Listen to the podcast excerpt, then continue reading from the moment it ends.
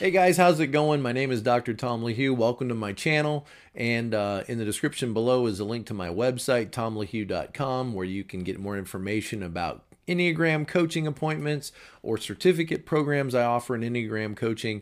And thanks to my patrons, I really appreciate your support as well. Now, recently, my daughter Kaylee was able to, to come into town. She moved away from Florida to Montana. She lives outside of Glacier National Park. Beautiful, beautiful place. Well, uh, her and her husband just recently had a new baby, and uh, they decided to come down uh, during the winter to visit us in Florida, which makes a lot of sense in the winter. And we were able to sit down and talk a little bit about the Enneagram. And so, um, without uh, you know taking any more time, I'm going to cut to some of those clips so that you can enjoy, um, you know, uh, this conversation that we had about Type One and in talking uh, about the Enneagram. Check out her channel, and uh, if you want to book an appointment with her, you can. She has a website, and uh, thank you guys today for watching. Today I'm joined with my daughter Kaylee, and uh, good to have you today, Kaylee, visiting with us. And uh, Kaylee has her own channel on YouTube where, guess what? She talks about all kinds of things related to the Enneagram, and I have a link to her channel also to my other daughter Grace's channel in the description below as well. Okay, Kaylee. Good to have you visiting. And Yes. you are a type 9. Yes, nine wing one. Right. And at mm-hmm. first you thought Type two. I thought I was a 2, which is a pretty common mistake. My mom's a two Right. because I'm a type nine. So right. Yeah. And sometimes nines pick up the energy of the people around them. yes, type confusion. Yeah. right. Now, in your coaching mm. appointments, do you find that sometimes people are confused about yes, their type? yes. I get a lot of people. I still do appointments. I haven't been posting as much, but I still exist. And I- why haven't you been posting as much? I have a baby now. Yeah. Yes, I have a little And also a husband. Eh, oh well, that's old news. Yeah, that's old news. Had a Right. husband for a while, so. Right. Anyways, um, yes, so I get a lot of appointments of people trying to figure out their types, or I do get a lot of nines that are like, um, you're a nine. Is this like, am I crazy for this? And I'm like, oh no, like, and then help nines understand themselves better because I've been an unhealthy nine and now I'm a healthy nine and how to go from one to the other. And so I do a lot of that. And I meet with other people other than nines. I love meeting with all different types because it's just it's fun. It's fun to um, talk with different people about what they're learning about, and also just like different struggles of, you know, how the enneagram can help through real life. Right. Mm-hmm. Now, I thought it would be fun today to just kind of go around the dial and just shoot the breeze. Just literally just talk about whatever comes to our mind. Type, let's start with type one and go all the way around to nine. Um, do you have, we have some ones in our family. Do you have a lot of interactions with ones? What have those interactions been like? What have you learned uh, from spending time and talking to ones? Um, so I have a really close friend who's a type one. Actually, um, she has uh, a few kids, and um, her husband works long hours. So she's a stay-at-home mom. She has her kids. She's homeschooling, and she is wonderful. She's an inspiration, but she is so funny because the ones she is a one, and not everyone is going to be this way, but there's a lot of similarities in these types.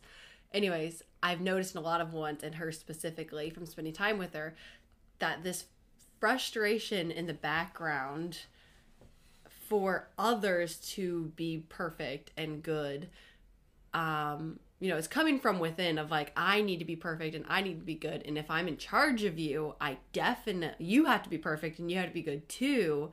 And like always busy not like her calendar's full but just like tasks. I have to be doing tasks. You know there's always something to make better always something to straighten. And um what's so funny is um like talking with her and other ones that i've met when they're on your side, which a lot of times they will be, they're good at giving like good solid information, whether you ask for it or not. They're good at giving good counsel, you know, they're very grounded, but you know, talking with her and um sometimes you'll see that anger come out a little bit instead of it just being like you can see they're frustrated in their own life, but they'll they feel okay having anger on your behalf. i was like, oh well, you know, I'm frustrated about this. Well, you, yeah, that's ridiculous. And it's like, oh, oh, oh, you have all those feelings in there. And you know, I've seen ones use other people's frustrations as an outlet for their own anger because it's hard for them to have anger about their own situations because that could be bad, but it's good to stand up for someone else. So, for example, if you went into a store and they were rude and you were telling the one about how rude this interaction was, then you might. We should call their. We could definitely call HR and. That's get- You know, we should. You could report them. The eight would probably do it, or just be like, "Wow, they're stupid," and blow it off. Or tell know. you to do it. Yeah, tell you to do it. The one is gonna make sure you understand how you were legitimately wronged and how we could actually fix this. And it's like, well, thank you, thank you. I feel wow, I feel very heard, very Validated. val- Yes, thank you. I appreciate that. You know, I had a one tell me one time. but it's also grounded. It's not just all completely emotional. It's very grounded. I had a one time a one tell me one time. She was like, "Please in your videos communicate this that we as ones we don't feel like we're right and everybody else is wrong. We feel like we want to know desperately what is right and then get on the side of it. Mm-hmm. So it's sometimes I think our perception of ones is like, "Oh, I'm right, you're wrong. I'm right, you're wrong." But I think she was trying to get the point across that we're trying to be in the right. Like there is an objective right. If there is an objective right in a situation, we're trying to align ourselves with it. Yeah. And why wouldn't everybody do that? I mean, it does. It it is kind of one of those things when you actually like think about it. Like, why wouldn't everybody? You're almost a one. You're a Yes. nine wing one. What what would be an obvious difference between how you tend to relate to things versus a A true one. a true one? Yeah. Well, I think like oftentimes that one they have that inner critic. There's like this nagging within themselves, but they don't. Oftentimes they they don't recognize that it is themselves. It's like there is this moral code, Jiminy Cricket. I'm Pinocchio. Jiminy Cricket is in my mind telling me, and I'm just obeying the standard. I'm just meeting status quo, and it's like, well, that's not actually the case. Some things, you know, there might be like a moral code. We all know not to murder, but like making the bed every morning, some people like it left unmade, and it is not wrong. For me to want it made is an equal amount of good as for you to want it not made. It's equal. Like it's There's probably some ones cringing right now. you know that doesn't mean that's your preference but being able to see that's one thing i often talk about with ones is the idea of preference mistakes and sins a lot of times ones believe that it's not even like my preference is the best. It's like well this is the standard. It would be a sin against me to do this. And it's like no. Or leaving crumbs on the counter itself. is not a sin. It is a mistake and sometimes a preference Yeah, and I always come back to this idea like, okay, you want to be good. Screaming at people for leaving crumbs on the counter, is that good? or never not being able to apologize is that Right. what good little girls and boys do or fixing No. fixing your gutters when your family is visiting. Well, the gutters got to be fixed. It's gotta be what can I say? yeah you, why did they come in town now yeah anyways so right. And yeah. I, I've known some ones that can look very seven-ish. Like at least when I'm interacting with them, Mm-hmm. I don't know what they're like when they get home, but like out in public, it's Mm-hmm. like, wow, are you sure you're not a seven? Yeah, but the, Um, to answer your question, the experience of like me having a strong nine one wing versus a true experience is, I think I can hear the one voice of like, okay, fix this, do this, and I can find myself very busy fixing and cleaning and tidying and organizing and checking off the list. But then I can say, well, I don't have to, or like, but but if somebody else wants it a different way, that's fine too Right. that whereas the one might not see it the same way because you know they're they're fixing and i might be like eh, i don't really feel like it Maybe have a hard time being as flexible as you could be about things. yeah Right. yeah not insane one is better than the other just that's i think that's the difference is there's this underlying thing with the one where it's like they kind of have to it's compulsion they're compelled to do it whereas i feel inclined Right. you know the and i think it's a similar thing with the two wing one you know they feel inclined to do one things but they don't feel compelled to do one things Yeah. if that makes sense All right, so let me see if I can remember to do this at the end of every one of these types we talk about. What is something that comes to your mind if you could like share one bit of of encouragement or wisdom or help to that type? What would you say to a type 1 if they were maybe they were coming to you for advice? What's one thing you might say to them?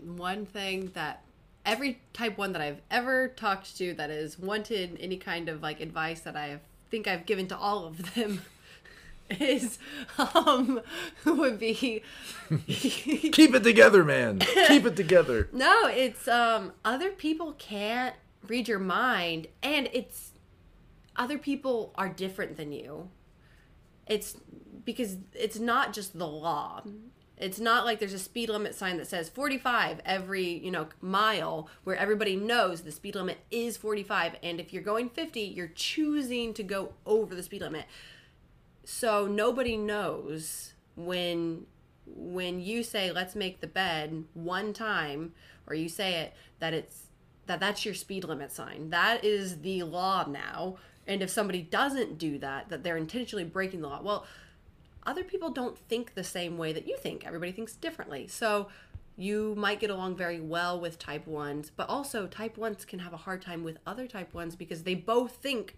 i'm following the speed limit. Well you're yeah But they're not in agreement necessarily on Yeah. what that right. yeah so Okay.